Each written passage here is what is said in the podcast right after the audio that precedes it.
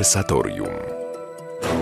Dzień dobry Państwu, konwersatorium Paweł Milcarek. Dzisiaj jesteśmy w konwersatorium we dwóch z Michałem Barcikowskim. Dzień dobry, Michale. Dzień dobry, Pawle. Dzień dobry Państwu. A chcemy rozmawiać o takim fenomenie, który nazywa się prawa zwierząt. Trochę w polskiej Czyli przestrzeni jednak jest debaty. taki fenomen, już ustawiłeś się Fenomen od, początku. razu. Tak. No, y, chcę powiedzieć... W sensie, że istnieją, Ja tak? myślałem, że jak używam takiego Aha. myślnego słowa fenomen, to y, że się trochę dystansuję. Ale widzę, że wychodzi, wychodzi inaczej. Powiem tak. Jest to fenomen istniejący w przestrzeni debaty, także y, polskiej debaty publicznej i jakby to powiedzieć, istnieje ten fenomen trochę na takich prawach, że z jednej strony mamy oczywiście, mamy aktywistów praw zwierząt, którzy przemawiają, tak sobie pozwólmy, z dużą dozą takiej żarliwości w tej sprawie, ale mamy też takich e, prawicowych, czy tam jakoś z tej strony występujących prześmiewców z kolei, którzy na ogół nie podejmują poważnej dyskusji w tej sprawie, natomiast chętnie dają się prowokować do wejścia w dyskusję na ten temat, przy czym to oznacza, że nieraz ten temat jest jeszcze traktowany jako taka okazja, żeby, można powiedzieć, zasygnalizować, że jakiś absurd tak, zostaje, zostaje wniesiony. Tak? Tymczasem sam przebieg debaty także w świecie wskazuje na to, że no już dawno nie mamy do czynienia z zupełnie egzotycznym e, jakimś zagadnieniem, tylko z zagadnieniem, które znalazło się w samym środku debat etycznych i czy nam się to podoba, czy się nie podoba. To oczywiście nie daje się zbyć w ten sposób, że ktoś po prostu się uśmiecha i mówi, że to naprawdę y, samo się nie trzyma, prawda? My w konwersatorium naszym zwyczajem chcemy po prostu przyjrzeć się i źródł, źródłom problemu i pewnej racjonalności jakichś, jakichś stanowisk, rozwiązań. Jest więc e, trochę zawsze w, taki obowiązek wytyczenia jakiejś genealogii, tak, takich zagadnień. Spróbuję dwoma e, słowami e, do tego nawiązać. No, e, w takim opisie całej kwestii, którą na przykład mamy u, Olgi Tokarczuk, prawda? Na przykład w jej, w jej tych najnowszych esejach, ponieważ ona tam przedstawia się jako jedna właśnie z zaangażowanych także w, te, w tę sprawę osób, to mamy tam skopiowany taki obraz taki historii problemu, w którym właściwie od początku świata tak samo Arystoteles jak Tomasz z Akwinu, Kartezjusz i właściwie wszyscy do dobrego XIX wieku e, są zwolennikami mordów na zwierzętach, jakby uzasadniają ideologią rozmaitego rodzaju, właściwie przemysłowe, bo tam używa trochę takiego przemysłowe mordowanie, męczenie zwierząt. Można powiedzieć, że takie postawienie sprawy rzeczywiście momentami zasługiwałoby na wzruszenie e, ramionami, bo to jest e, mocno niehistoryczne, tak? Zaraz Tak jakby w czasach powiedzmy. Tomasza możliwe było zrobienie czegokolwiek przemysłowego. Tak, Nawet właśnie. y, już nie mówiąc o przemysłowym mordowaniu zwierząt, prawda? Tak, tak. A potem pojawia się epoka, w której z racji jakiejś większej wrażliwości ludzie zaczynają nagle troszczyć się, troszczyć się o zwierzęta i mm, no właściwie można powiedzieć, to jest jeden z objawów tego wielkiego przełomu, który oznacza, że już żyjemy zupełnie w jakimś innym, także ideowo moralnie świecie. Trzeba by było to sproblematyzować. Po pierwsze, trzeba by było chyba powiedzieć, co bardzo będzie na pewno nie, jakoś niewsmak ideologiczny, że aż do czasów Kartezjusza e, bo to tak naprawdę tu e, się zaczyna pewien problem. Aż do czasów Kartezjusza cały świat, chrześcijański czy niechrześcijański, mówimy oczywiście o naszym, o jakby na, na naszym świecie, tutaj e, śródziemnomorskim, tak sobie powiedzmy, Cały świat jest przekonany, że tak czy inaczej i człowiek należy do świata jakichś zwierząt, i z drugiej strony zwierzęta e, są e, z człowiekiem podobne co do faktu życia, aktywności życiowej. Całe mnóstwo przejawów życia jest tak samo widocznych u zwierząt, jak i u człowieka. Nikt nie ma z tym żadnego problemu. E, Wspomniany, a przecież wcale nie wytyczający wielkich e, linii życia, ale no jednak jakoś tam znaczący filozof Arystoteles, bo też jest złudzenie, prawda, że filozofowie to nie są ci, którzy wyznaczają ludziom to, jak oni żyją w danej epoce, ale ale powiedzmy, że, że no, jakoś ważny intelektualnie, tak? Arystoteles właśnie w tym okazuje się bardzo mocny, że nam pokazuje człowieka jako właściwie należącego do, do świata tego zoon, tych żywych istot, prawda? Chrześcijaństwo, tutaj oglądane jako epoka no, jak powiedzieć, kulturotwórcza, czy, czy ideowa, czy wpływająca na sposób widzenia rzeczywistości. Tutaj z kolei wnosi bardzo ważny element, mianowicie przekonanie, że wszystko, co istnieje w naturze, jest dobre. Jest dobre.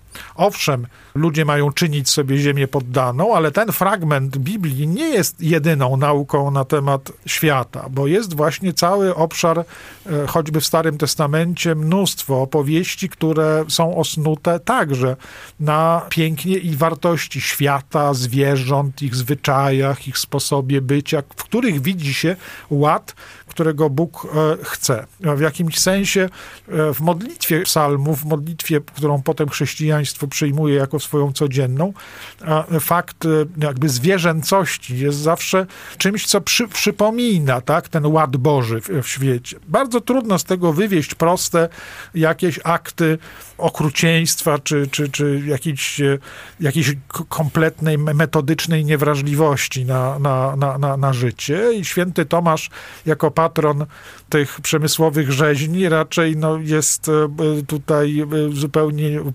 wymieniany nie na miejscu. Natomiast rzeczywiście problemem pojawia się inny myśliciel katolicki, bo tak trzeba powiedzieć, czyli Kartezjusz. Autor, który bynajmniej nie z wiary, ale z pewnego swojego filozoficznego zamysłu wywiódł, że świat dzieli się zasadniczo na świat świadomości, który jest właśnie światem człowieka i świat nieświadomości, który po prostu jest światem materii. Maszyn mater, materialnie zbudowanych, na, napędzanych energiami zupełnie niezwiązanymi z, z, z życiem, z duszą. W związku z tym, koniec końców, zwierzęta wypadają tam jako automaty i koniec końców całe ich pozorne cierpienia, właśnie te wszystkie te cierpienia, życie psychiczne i tak dalej, są traktowane jako pozór, jako, jako, jako teatr, na który trzeba zamknąć oczy i traktować te, te twory jako, jako, jako maszyny. Wydaje się, jak się przegląda całą historię tego zagadnienia, o którym tutaj zaczęliśmy, czyli praw, praw, praw zwierząt, to ona się tak naprawdę zaczyna jako wewnętrzna dyskusja, jakby to powiedzieć, kartezjan z niekartezjanami. Taki spór tych, którzy, którzy uważają, że połowa świata albo trzy czwarte świata poza człowiekiem to są maszyny i z drugiej strony pojawiają się na ogół motywowani chrześcijańsko, purytanie z różnych nurtów protestanckich, którzy wywodzą z takiego, jakby to powiedzieć, potrzeby y, takiego współczucia, takiego, takiej emocjonalnej potrzeby współczucia, pragnienie, że nie można nawet tych, tych maszyn jakiś tak nie, nieprzyzwoicie dręczyć na, na, na oczach człowieka. Weź pod uwagę, że jeżeli, przepraszam, że ci wejdę w słowo, no, że jeżeli jest świadomość jest tutaj tym y, wyznacznikiem, który dzieli nam y, świat ożywiony na ten świat, któremu przysługują jakieś prawa i, i na świat, który w gruncie rzeczy, mimo że żyje, to bliżej mu jest do materii niż do, do istot rzeczywiście żyjących, y, że, że przyjęcie takiego, takiego kryterium wyklucza też część istot ludzkich od, od tej, tej godności. No, to przecież my wiemy, że dziecko do, nawet narodzone, już nie, zostawmy kwestię dziecka nienarodzonego, prawda, ale dziecko nawet narodzone, no przez dłuższy czas nie ma świadomości choćby własnego istnienia, prawda? Ono się wcześniej uczy mówić niż nabywa, czy przynajmniej niektóre słowa, niż nabywa tę umiejętność, to jest, nie wiem, tam drugi rok życia, może później czasami.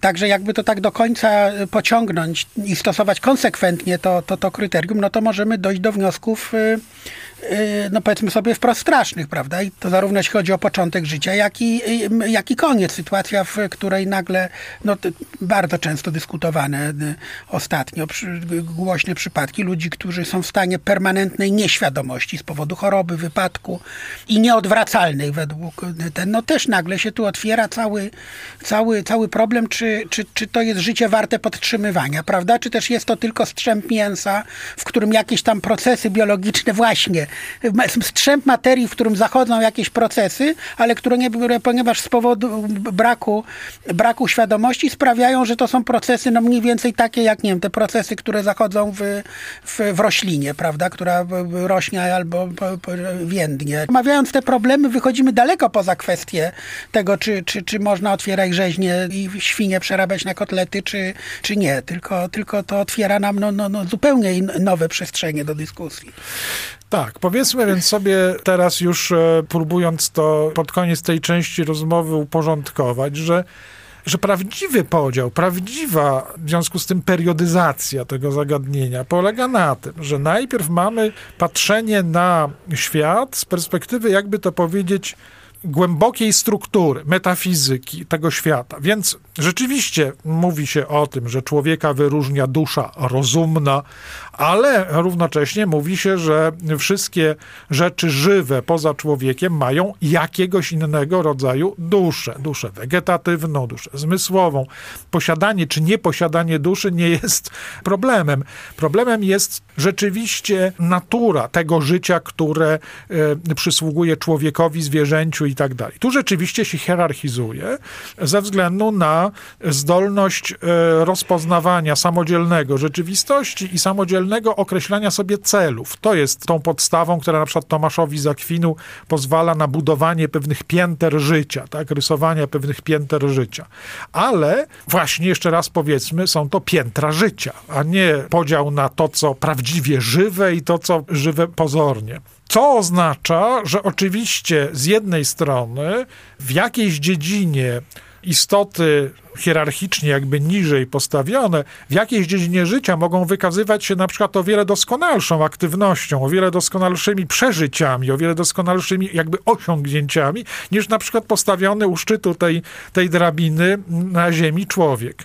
To nie jest dla myślicieli tego czasu niczym skandalicznym, gdy stwierdzają, że e, czy to ptaki, czy jakieś zwierzęta na Ziemi mają pewne umiejętności konkretne, bardziej rozwinięte niż, niż człowiek. Natomiast oczywiście pewna uniwersalność umysłu ludzkiego, zdolność do, jeszcze raz powiedzmy, samodzielnego poznawania prawdy i rozpoznawania i ustalania sobie celów w życiu jest czymś, co człowieka zdecydowanie tutaj wyróżnia. Do tego oczywiście dochodzi e, w środowisku chrześcijańskim, ale nie tylko w chrześcijańskim, to przeświadczenie o poza doczesnym przeznaczeniu człowieka. W związku z tym rzeczywiście pewnej, jakby to powiedzieć, na dłuższą metę wyłączeniu życia ludzkiego w stosunku do wszystkich innych rzeczy w tym świecie. To prawda.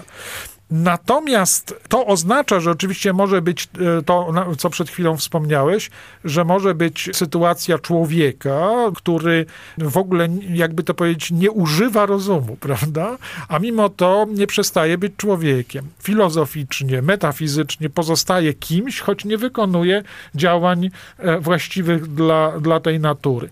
W związku z tym e, ktoś patrzący na to z zewnątrz może oczywiście powiedzieć, czym to się różni, czym ten człowiek jest lepszy od e, jakiegoś świetnie funkcjonującego, działającego zwierzęcia. Tu pojawia się pewien, pewien problem, który, dotknijmy tego paradoksu, oznaczał, że na przykład w roku 1933, gdy w Niemczech hitlerowskich, co dzisiaj mało zdajemy z tego sprawę, na osobiste życzenie Hitlera zostały natychmiast wprowadzone ustawy o ochronie zwierząt, bardzo daleko idące, to one były związane z ideologią, bardzo szczególną, bardzo dziwaczną ideologią, w której wyrysowano hierarchię, hierarchię ras, na jej szczycie Aryjczyków, gdzieś tam u samego dołu Semici, e, Żydzi, ale wyobraźmy sobie, że pomiędzy tymi stopniami e, umieszczone były pewne e, gatunki życia zwierzęcego. Czyli sam fakt bycia człowiekiem nie był decydujący. Decydująca była przynależność rasowa. Orły przykładowo stały wyżej ponad niektórymi rasami. Oczywiście mało to dzisiaj pamiętamy, bo wraz z całym szaleństwem i różnych ideologii hitlerowskich to odeszło gdzieś, gdzieś na bok, ale, ale pamiętajmy, że tego rodzaju fantazje tak. Tak, również tutaj e, były rysowane. Natomiast ruch praw zwierząt oparty jest trochę na innej zasadzie, na tym, że nie powinien cierpieć ten, kto na naszych oczach cierpi. Że niezależnie, czy to człowiek, czy to szympans, czy to ryba, czy, czy, czy jeszcze coś innego, to cierpienie jest zawsze to samo. Istnieje pewnie kwantum cierpienia i trzeba je zmniejszać. Czy ono jest cierpieniem człowieka, czy ono jest cierpieniem ryby, jest to już mniej, mniej ważne. E, na ogół cierpią zwierzęta, bo ludzie przy pomocy zwierząt zaspokajają swoje jakieś różne potrzeby i w związku z tym zasada podstawowa eliminujmy przypadki tego cierpienia. Niemniej to jest e, również e, propozycja, która może mieć bardzo różne w różnym kierunku, bo może oznaczać albo zwykłą potrzebę zmniejszania cierpienia tam, gdzie ono jest, niepo, gdzie ono, jakby to powiedzieć, jest zupełnie bezsensowne, albo właśnie ideologię e, przekonania, że uda się nam i mamy taką możliwość, żeby nikt nie cierpiał. Tak. To są takie genealogiczne, historyczne, całe tło naszego problemu praw zwierząt, ale e, tak jak powiedzieliśmy na początku, rzecz ma swoje dzisiaj dyskutowane aspekty i o nich już po przerwie za chwilę. Wracamy do naszej rozmowy o prawach zwierząt. To już rozmowa nie tylko o, o historii problemu i, i, i genealogii, ale dzisiaj stawianych postulatach i i różnych wymaganiach. Zapytajmy się o praktyczne konsekwencje tego, o czym ty, ty mówiłeś, bo na, nawet jeżeli przyjąć tę klasyczną, przedkartezjańską wizję, tak, w której tak to przedstawiałeś, różnica jest y, głównie ilościowa, tak, jeśli, mhm. a nie, nie jakościowa, to znaczy, że są istoty żyjące, które są obdarzone różnym stopniem godności, tak, no to w praktyce jednak różnica pomiędzy tym, co z godności człowieka wynika, co wynika z godności godności zwierzęcia no, była fundamentalna.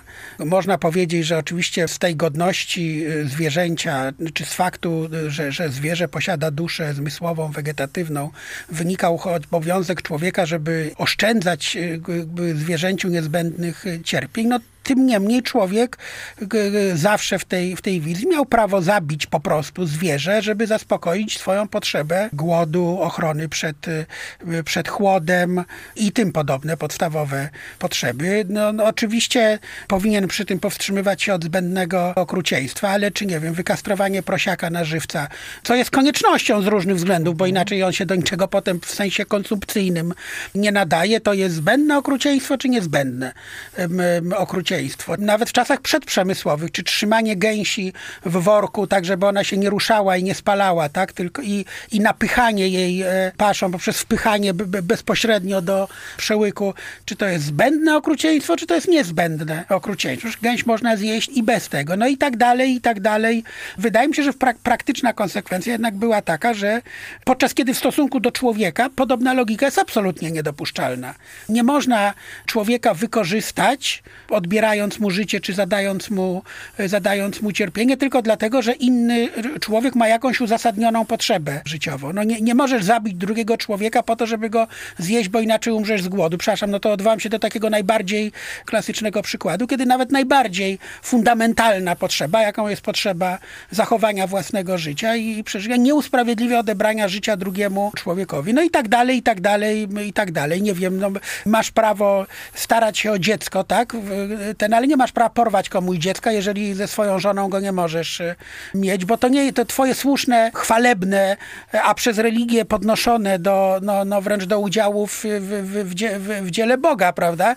Potrzeba bycia, bycia rodzicem nie usprawiedliwia wszystkiego. Tymczasem w stosunku do zwierząt ta logika jest dokładnie odwrotna. To znaczy, jeżeli masz potrzebę życiową uzasadnioną, to umówmy się, możesz z tym zwierzęciem zrobić bardzo dużo, o ile nie w pewnych skrajnych sytuacjach e, wszystko. Musimy sobie jeszcze przy tym wszystkim uświadamiać, że e, ten szczyt, e, e, taka, albo może powiedzieć pierwsza fala takiej mocnych dyskusji na temat tego, wtedy chyba po prostu nie tyle praw zwierząt, ile jednak cały czas, jakby to powiedzieć, chciałem powiedzieć humanitarnego traktowania, ale no to może tak to zostawmy, to ta fala pojawia się mniej więcej w tym samym czasie, w którym podobnie albo ci sami ludzie mówią o konieczności przyznania ludzkich e, praw niewolnikom. To jest też początek sporu o równość praw wobec kobiet. Te wszystkie rzeczy może nie są tożsame, ale e, w jakimś sensie się gdzieś tam w takim koktajlu e, pojawiają. To są dyskusje, które nas trochę minęły, bo na przełomie XVIII i XIX wieku, głównie w świecie anglosaskim, w środowisku e, najpierw przede wszystkim teologów e, różnych mniejszych kościołów protestanckich pojawia się też trochę na tle czasami tych teolo teologii te, tych, tych kościołów, ale, ale jeśli by wydobyć tam ten moment prawno-naturalny, takiego odwoływania się do, do zasady, po prostu zasady dobra i zasady sprawiedliwości, no to sprawa jest o tyle właśnie skomplikowana, że mamy tych kilka węzełków ze sobą połączonych. E, one są w dyskusjach nieustannie wymieniane, niewolnicy i zwierzęta e, i w pewnym momencie trochę zaczyna się to mieszać. Niemniej, nawet gdy się miesza polemicznie i dyskusyjnie, to w dalszym ciągu trochę to wygląda tak, że w przypadku niewolników chodzi o e, przywrócenie im albo uzyskanie przez nich praw ludzkich, a w przypadku zwierząt to idzie na ogół y, w stronę tego przekonania, że człowiek, jeśli będzie traktował źle zwierzęta, to y, jakby to powiedzieć, rani swoje własne człowieczeństwo. To jest pierwszy nurt, że zadawanie zwłaszcza tych cierpień, które są szczególnie dotkliwe, sprawia, że, y, że człowiek, tutaj oczywiście mówiono też w kontekście wychowawczym, ale nie wyłącznie, że człowiek nabywa fałszywego, złego ludzkiego charakteru. O, tak jakby to powiedzieć, od tej strony było to najpierw e, ujmowane, no bo nikt na początku nie mówił bardzo stanowczo i mocno o zwierzętach jako o podmiotach, prawda? Raczej mówiło się o tym, że traktowanie zwierząt nie byle jakie jest jakimś elementem obowiązku. No właśnie, ja, ja o, to cię chciałem, o, o to cię chciałem dopytać. Gdzie tu jest ta różnica, tak? Pomiędzy nawet daleko posuniętymi i szeroko nakreślonymi obowiązkami człowieka wobec, wobec zwierząt i bardzo szeroko wyznaczoną granicą, czy odwrotnie, bardzo wąsko wyznaczoną granicą tego, co człowiek ma prawo uczynić e, zwierzęciu, jaką potrzebę ma prawo zaspokoić kosztem cierpień czy śmierci zwierzęta, a uczynieniem zwierzęcia podmiotem praw. Bo wydaje się, że w gruncie, że, że pod względem praktycznym to tutaj różnica nie, nie, nie będzie jakaś, jakaś, jakaś fundamentalna. Skąd więc ten opór, tak? Jeszcze sobie zdajmy sprawę, że wydaje mi się, że problem wyostrzył się i dlatego dyskusja pojawia się tak mocna dopiero w XVIII-XIX wieku, że oczywiście zmienia się i w inny sposób systematyzuje się relacja człowieka do zwierząt w sytuacji bardzo intensywnego zapotrzebowania, zwiększającego się zapotrzebowania człowieka na, e, no, na mięso, na, na, na, na pokarm pochodzący od zwierząt. I teraz o ile możemy sobie wyobrażać, i teraz niedawno kiedyś dyskutowaliśmy o encyklice papieża Franciszka, prawda, z tym, że sobie wyobrazić, rzeczywiście oczywiście o, wie, o, wiele rzeczą lepszą jest, tak, i jakąś taką e, bardziej pejzażowo też e, piękną, prawda, gdy mamy do czynienia z gospodarstwami, w których tam kury sobie chodzą i tak dalej, krowy e, po pastwiskach i tak dalej, ale w momencie, w którym zaczęto myśleć, że, że jest możliwe wykarmienie skokowo o wiele większej grupy ludności, że, że może się więcej ludzi rodzić, przeżywać, rozwijać i tak dalej. Trzeba ich wykarmić. Głodu, trzeba ich wykarmić. Tak, tak, wykluczyć. Żeby ich wykarmić, to należy stopniowo znajdować również możliwość pozyskiwania mięsa, prawda? Więc hodowli, przemysłowego. Więc przemysłowego. Tak. I tak naprawdę ten problem przemysłowych hodowli pojawia się dopiero tutaj. Z drugiej strony, oczywiście, czego też nie należy gubić, istnieje też wątek zupełnie inny. Wątek zaspokajania potrzeb egzotycznych, zaspokajania potrzeb wraz ze wzbogaceniem się społeczeństwa. Pojawia się oczywiście też potrzeba ekskluzywnych, są mody żywieniowe, inne, które czasami są związane rzeczywiście z jakimiś, by to być wyszukanymi procedurami wobec, wobec zwierząt. Czy to jeśli chodzi o futra, czy to jeśli chodzi o, o, o, o pożywienie, prawda, o kuchnię. Problemy wyłaniały się jakby z obu tych, z obu tych światów światów. Z jednej strony wyobrażenie o homarach, które, które się wrzuca i gotuje w restauracjach, po prostu, jak się mówiło, na żywca. To nie było, nie było przyjemne. Dla niektórych ludzi zaczęło być nieprzyjemne, że to jest ich źródło ich rozkoszy podniebienia, a z drugiej strony chyba bardziej poważny, bardziej dramatyczny, no problem rzeczywiście tych e, przemysłowych, e, krótko mówiąc, przemysłowych rzeźni, prawda? Mhm. I chyba dlatego pojawia się ta dyskusja dopiero wtedy, bo E, słynny problem anonimowości zwierząt, tak? E, tego, że, że one są traktowane jako masa, a nie jako jakieś indywiduum, on naprawdę staje e, przed nami wtedy, bo niezależnie co tam by powiedzieć, to wcześniejsze te wszystkie hodowle, mikrohodowle i tak dalej, one zawsze dotyczą konkretnych krów żywicielek i różnych innych stworów. No tak, ale też zabijamy, ale Rzeczywiście, tak. Też zabieramy, też tak, zabieramy, tak. żeby uzyskać mleko, korzystamy z mleka, tak? A, a ciele zabijamy zabijamy na, na, na, na, na mięso bardziej delikatne. No i tak dalej, i tak dalej. Ja się zgadzam, że dopiero w momencie, w którym rozpoczęła się hodowla na skalę przemysłową, niektórym otworzyły się oczy, tak? Znaczy naprawdę to musi tak wyglądać. Ale to dalej nam nie udziela odpowiedzi na pytanie, gdzie jest granica pomiędzy obowiązkami człowieka wobec zwierząt i nawet i poważną dyskusją, jakie te obowiązki są, a mam nadzieję, że o tym sobie też w tej trzeciej części porozmawiamy, a uznaniem zwierzęcia za podmiot y, praw. Bo ja chciałbym, y, jakby to powiedzieć, ściągnąć z tej dyskusji odium, w której osoba, która wy, wygłosi taką, taką tezę, że zwierzęta w sensie ścisłym nie mają, nie są podmiotami praw, co jest wulgaryzowane czasami, że zwierzęta nie mają żadnych praw, co od razu tak, tak, tak. wywołuje tak. głosy oburzenia. Przecież osoby, które wygłaszają taką opinię, nie mają na myśli tego, że ze zwierzęciem można zrobić dowolnie wszystko. Na przykład znęcać się dla samej przyjemności znęcania, prawda? Tylko jednak ma na myśli coś innego. Oczywiście, wydaje mi się, że ta dyskusja bardzo często jest oparta na, e, na trochę takim e, reżyserowaniu, tak? E, do, dobrych i złych, mhm. zwłaszcza jeśli trafimy jeszcze, a się uda znaleźć przypadki rzeczywiście jakiegoś ohydnego znęcania się, no to wtedy po prostu... Co to znaczy, twoim zdaniem, że zwierzę nie ma praw? No właśnie, co znaczy?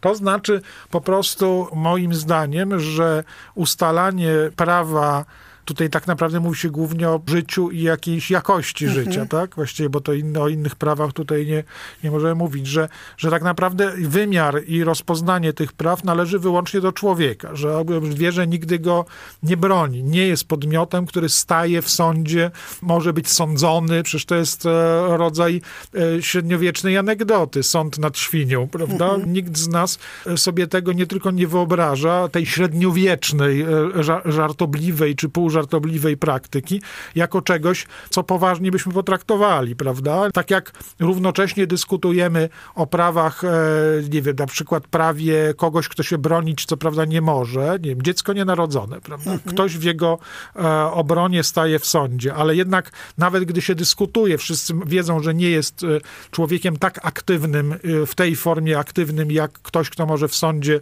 występować i bronić się i tak dalej, to mhm. mimo wszystko zakładamy, że jest że jest kimś, kto tym podmiotem praw e, źródłowo, radykalnie jest. Natomiast e, w przypadku zwierząt ich natura sprawia, że właściwie rozpoznanie tych elementarnych, jakby to powiedzieć, uprawnień występuje wyłącznie poprzez rozpoznanie obowiązków, poprzez rozpoznanie ludzkich obowiązków. W związku z tym rzeczywiście ja rozumiem tych krytyków, którzy e, alergicznie reagują na samo określenie praw, prawa zwierząt. Ja może nie odczuwam potrzeby potrzeby takiego mhm. alergicznego, ale rozumiem, bo wiem, że, że upominają się o to, żeby nie mieszać e, porządków. Prawa podmiotowe w sensie ścisłym nie przysługują zwierzętom. One nie są podmiotami prawa. Natomiast oczywiście można w pewnym skrócie publicystycznym używać tego, Zapewne tego, tak, tak. tego, tego określenia, w tym sensie, że zwierzęta mają jakieś prawa, w tym sensie, że ludzie mają pewne obowiązki wobec zwierząt. I w związku z tym mogą być pociągani do odpowiedzialności tak. przez innych ludzi, tak. przez, e, przez wspólnotę z, z racji tego. No właśnie, to o tym spróbujemy powiedzieć sobie za chwilę. W trzeciej części.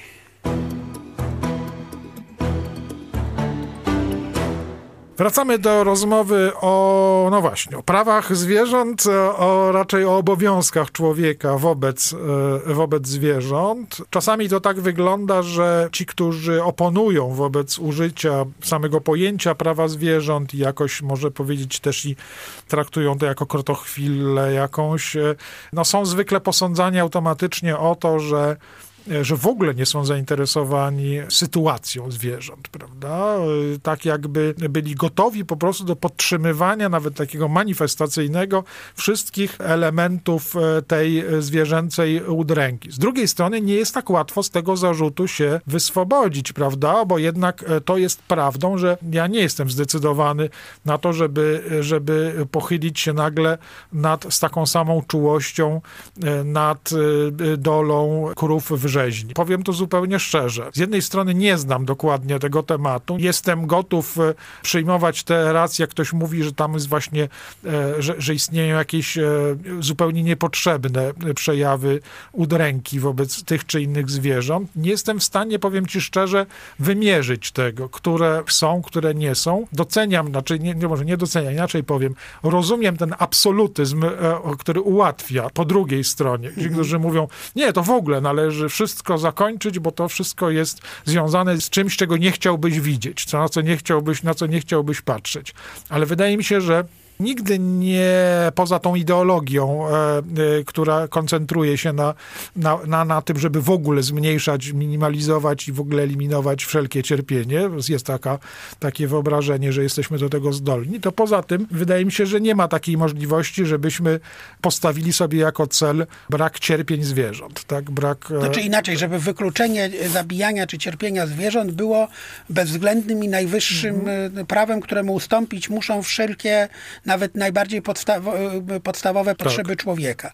No ale jest pytanie, czy możemy na przykład, czy mamy moralny obowiązek do tego, żeby szukać takich dróg zaspokojenia tych najbardziej podstawowych potrzeb, który wykluczy konieczność stadawania zwierzęciu cierpienia, czy nawet być może w jakiejś perspektywie bardzo ograniczy, czy, czy, czy w jeszcze dalszej perspektywie w ogóle wykluczy konieczność zabijania zwierząt. Czy mamy moralne zobowiązanie na przykład do tego, żeby starać się zastąpić e, to zaspokajanie głodu, tak, o, o, którym mówiliśmy, tak, które dzięki przemysłowej hodowli zwierząt sprawiło, że ludzkość nigdy no, nie, nie, nie, nie, nie była tak najedzona, jak jest w tej chwili, że się nie zmaga z widmem nieustannego, nieustannego głodu, tak, co, corocznego, czy co, corocznego niedożywienia.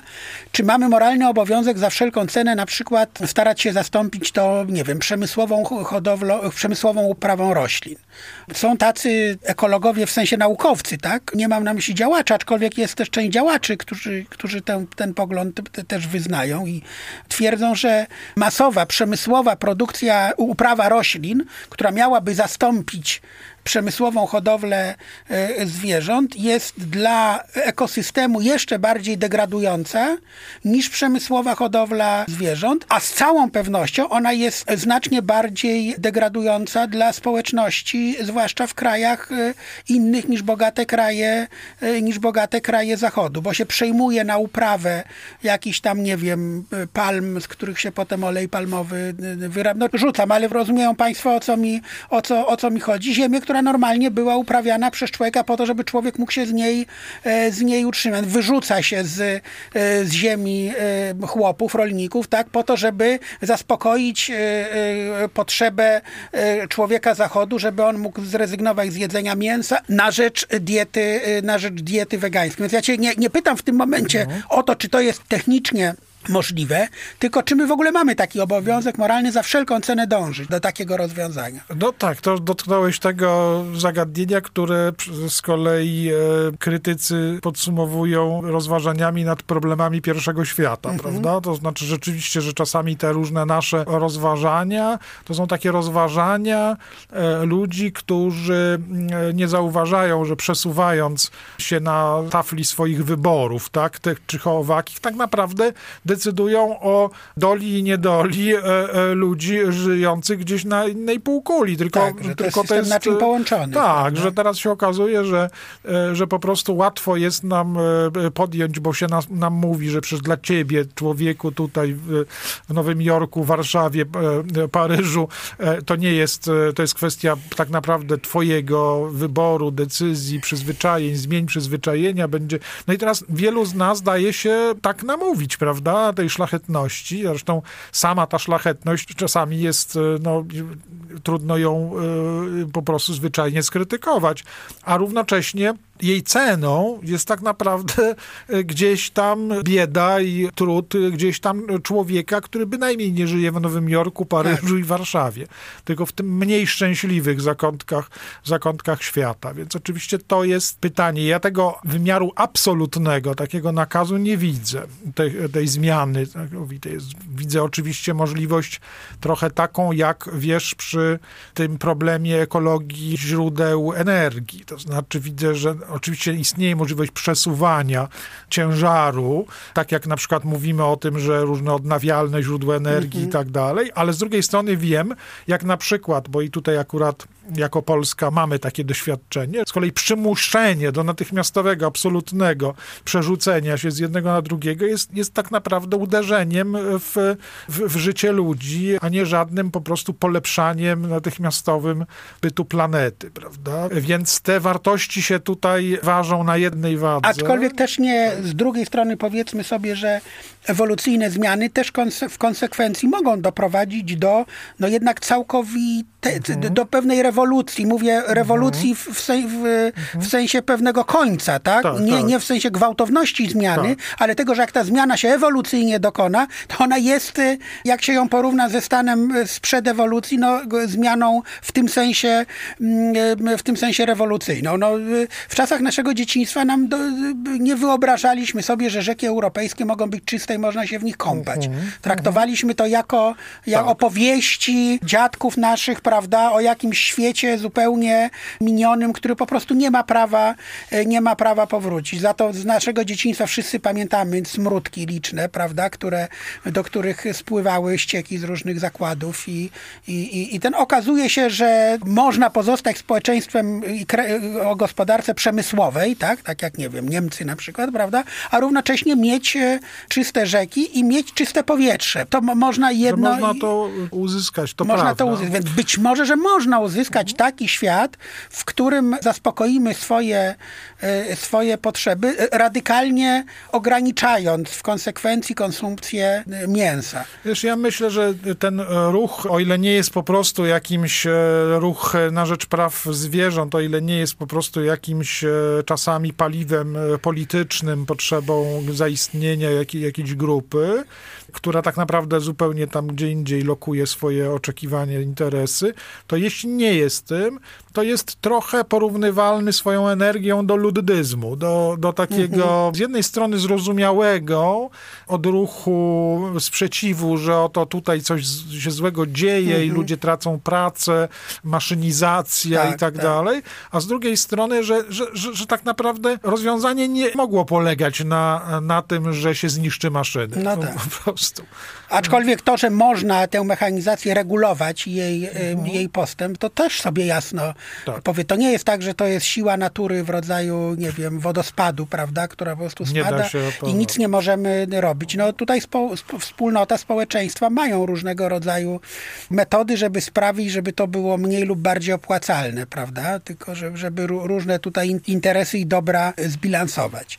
To też jest kwestia, popatrz, no ludzie w tej chwili nie wiem może jak, w jakiej części to dotyczy, ale generalnie jak idziemy do sklepu, kupując jajka, to odruchowo staramy się tej trójki unikać i jesteśmy gotowi nawet te kilka złotych więcej wydać, żeby dostać te przynajmniej schowu ściółkowego z dwójką, e, prawda? I to już jest odruch, który udało się w jakiejś znacznej części społeczeństwa wyrobić i okazuje się, że znaczna część e, konsumentów jest w stanie te parę złotych więcej wydać, po to, żeby nawet niech będzie, żeby się lepiej poczuć, prawda, moralnie w, mhm. w tym. Nie zmienia to faktu, że, że ja, i tutaj jakoś nawyki ludzkie udało się zmienić, a w ten sposób zmienia się też, no, jeżeli ludzie nie chcą kupować, czy mniej chcą kupować jaj z chowu przemysłowego, tak, klatkowego, no to, to, to, to, to, to siłą rzeczy Będzie też producenci wpływało. będą się, będą się tutaj, tutaj, tutaj, tutaj przestawiać. Być może właśnie drogą ewolucji będziemy gotowi na to, żeby za mięso zapłacić trochę więcej,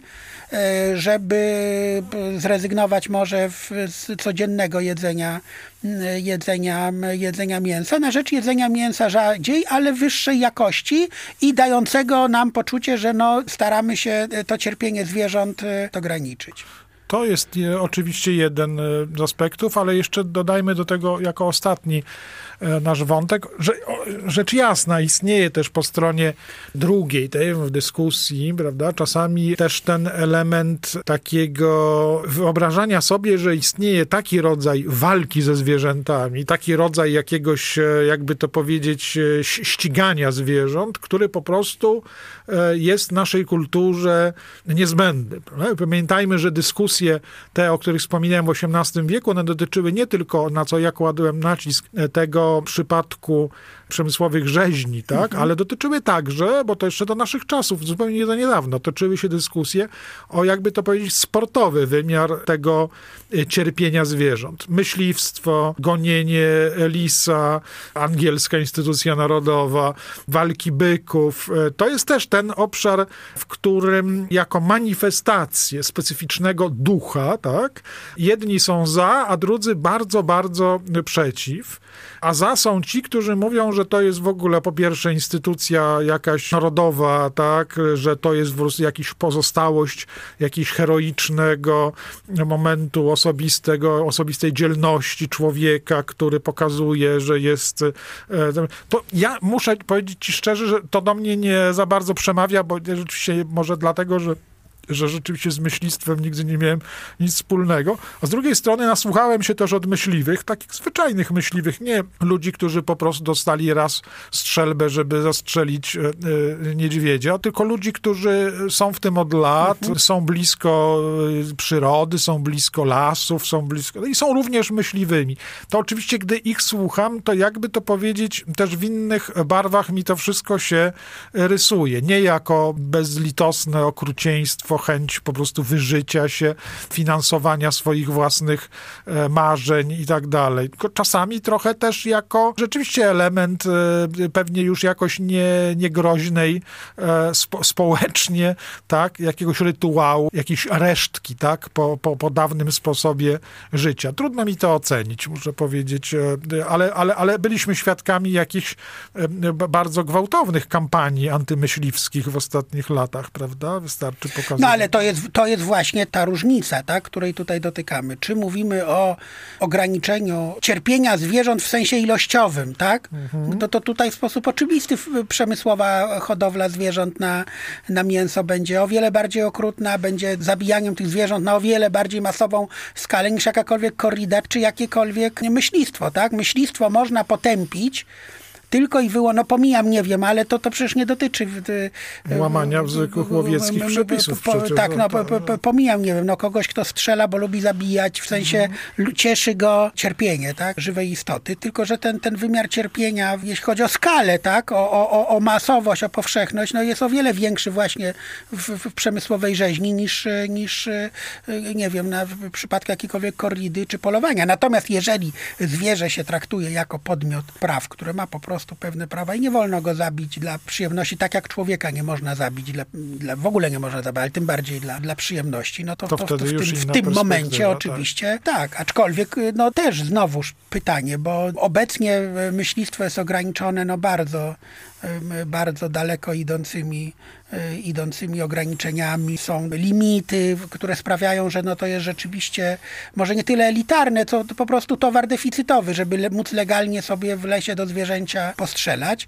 No ale jak się czyta, nie wiem, opisy polowań arcyksięcia Franciszka Ferdynanda, który no on był akurat patologicznym przypadkiem, jeśli chodzi o zamiłowanie do, do, do, do, do, do, do zwierząt. No ale to, to, to co on urządzał, no to były jakieś kompletnie niewyobrażalne masakry prawda, w których e, te biedne zwierzęta zapędzano po prostu na jakieś pole, czy gdzie skąd one nie mogły, nie mogły uciec, a on z jakichś okopów tam e, do, do, nich, do nich strzedł. W ogóle sceny jak z pierwszej wojny światowej, tylko że tu są ludzie, a tu zwierzęta. Więc no, jakby to powiedzieć, to i takie sytuacje miały miejsce. Podobnie no, jak jest czym innym wydaje się, jest myśliwy, który, nie wiem, czeka na ambonie na zająca na polu, a czym innym jest gonienie tego, tego, tego lisa z psami, aż mu serce mhm.